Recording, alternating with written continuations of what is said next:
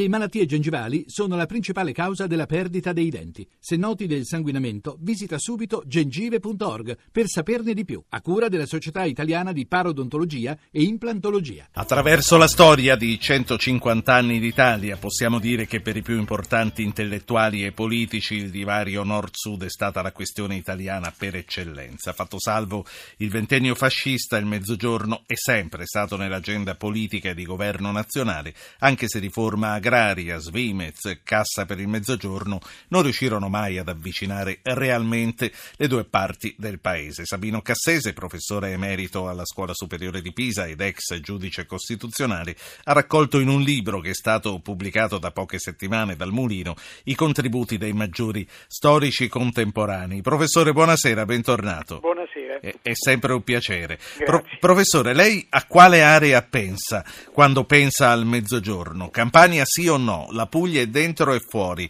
C'è uno specifico per le isole? Guardi, eh, intanto il Mezzogiorno non è un'unità a sua volta, poi va misurato in relazione sia allo sviluppo del nord sia allo sviluppo eh, diciamo, del Mezzogiorno di oggi rispetto al Mezzogiorno del passato. Quindi in realtà ci sono tre questioni meridionali quella delle diversità tra le regioni meridionali, quella della diversità tra il mezzogiorno e il nord e quella della diversità tra il mezzogiorno di oggi e il mezzogiorno del passato. E quindi bisogna, come dire, affrontarlo in modo diverso. Per esempio, il mezzogiorno di oggi rispetto a quello del passato si è molto sviluppato, tuttavia eh, si è ancora più sviluppato il nord e quindi come dire arranca sempre il sud la sì. tartaruga se lo ricorda no? come no quindi eh, arranca, arranca, sempre questi ritardi lei a che cosa li attribuisce? ma guardi eh, ci sono montagne di studi e sono state identificate diverse cause gli studi più recenti mettono in luce il ruolo delle diciamo, livelli di corruzione, burocratizzazione, organizzazione dei servizi pubblici, dotazione delle infrastrutture, condizioni di sicurezza e infine i dati più antropologici, le culture. E questo fa sì che, appunto, come illustrato da Cottarelli in quel libro sulla lista della spesa, in realtà eh, finiscono le regioni il, del, del sud che costare di più di tutte le altre, costa di più per pensioni di invalidità, eh, le regioni e i comuni hanno un numero di dipendenti e una spesa per abitante superiore a quelle del nord, il costo della politica per abitante è maggiore, le prefetture costano per abitante più di quelle del nord e le regioni del sud pagano corrispettivi per posto chilometro per trasporto molto più elevati che quelle del nord. Quindi un quadro un po' preoccupante perché mette insieme, eh, per così dire, enti locali, o anche, anche amministrazioni centrali, che in qualche modo dovrebbero essere uniformi su tutto il territorio. Certo. E, e come si spiega questo?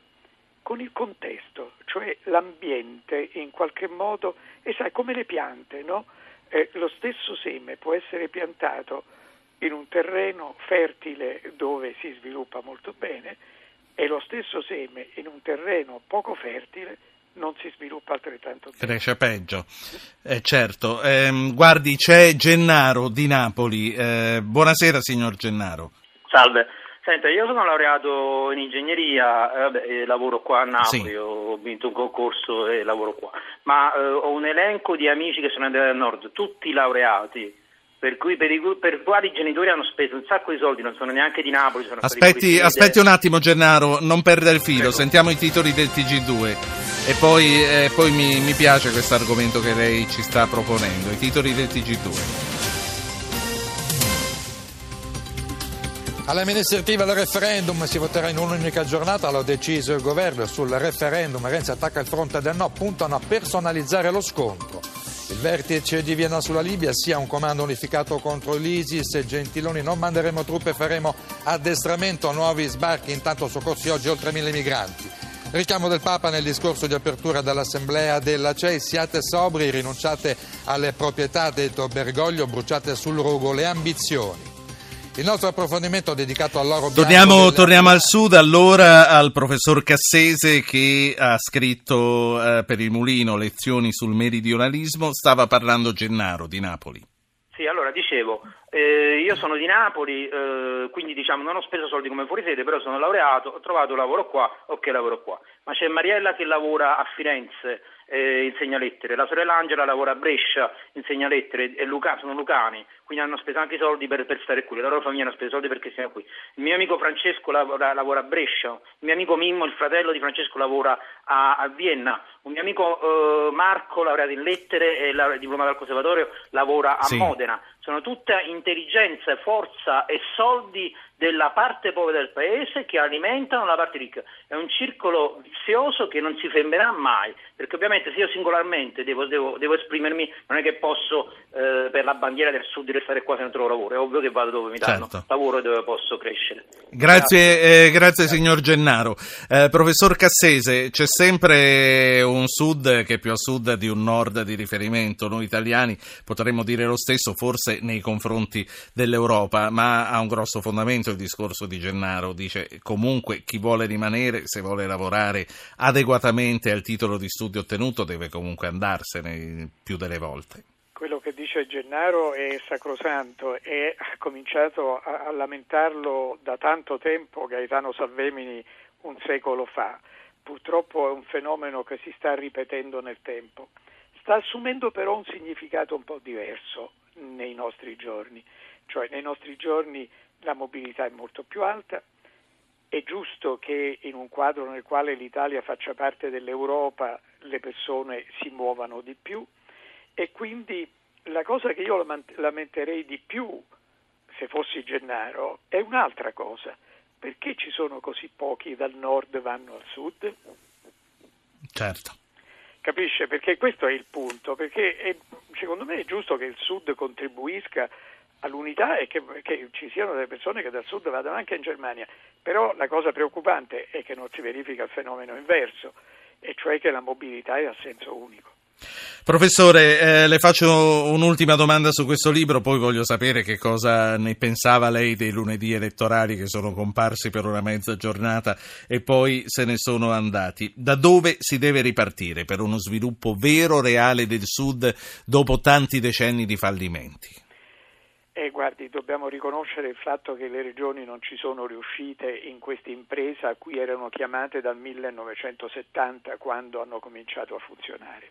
Quindi bisogna partire dal riconoscimento che il Sud è una questione nazionale, non è una questione delle regioni del Sud. Questo dovrebbe essere il punto di partenza.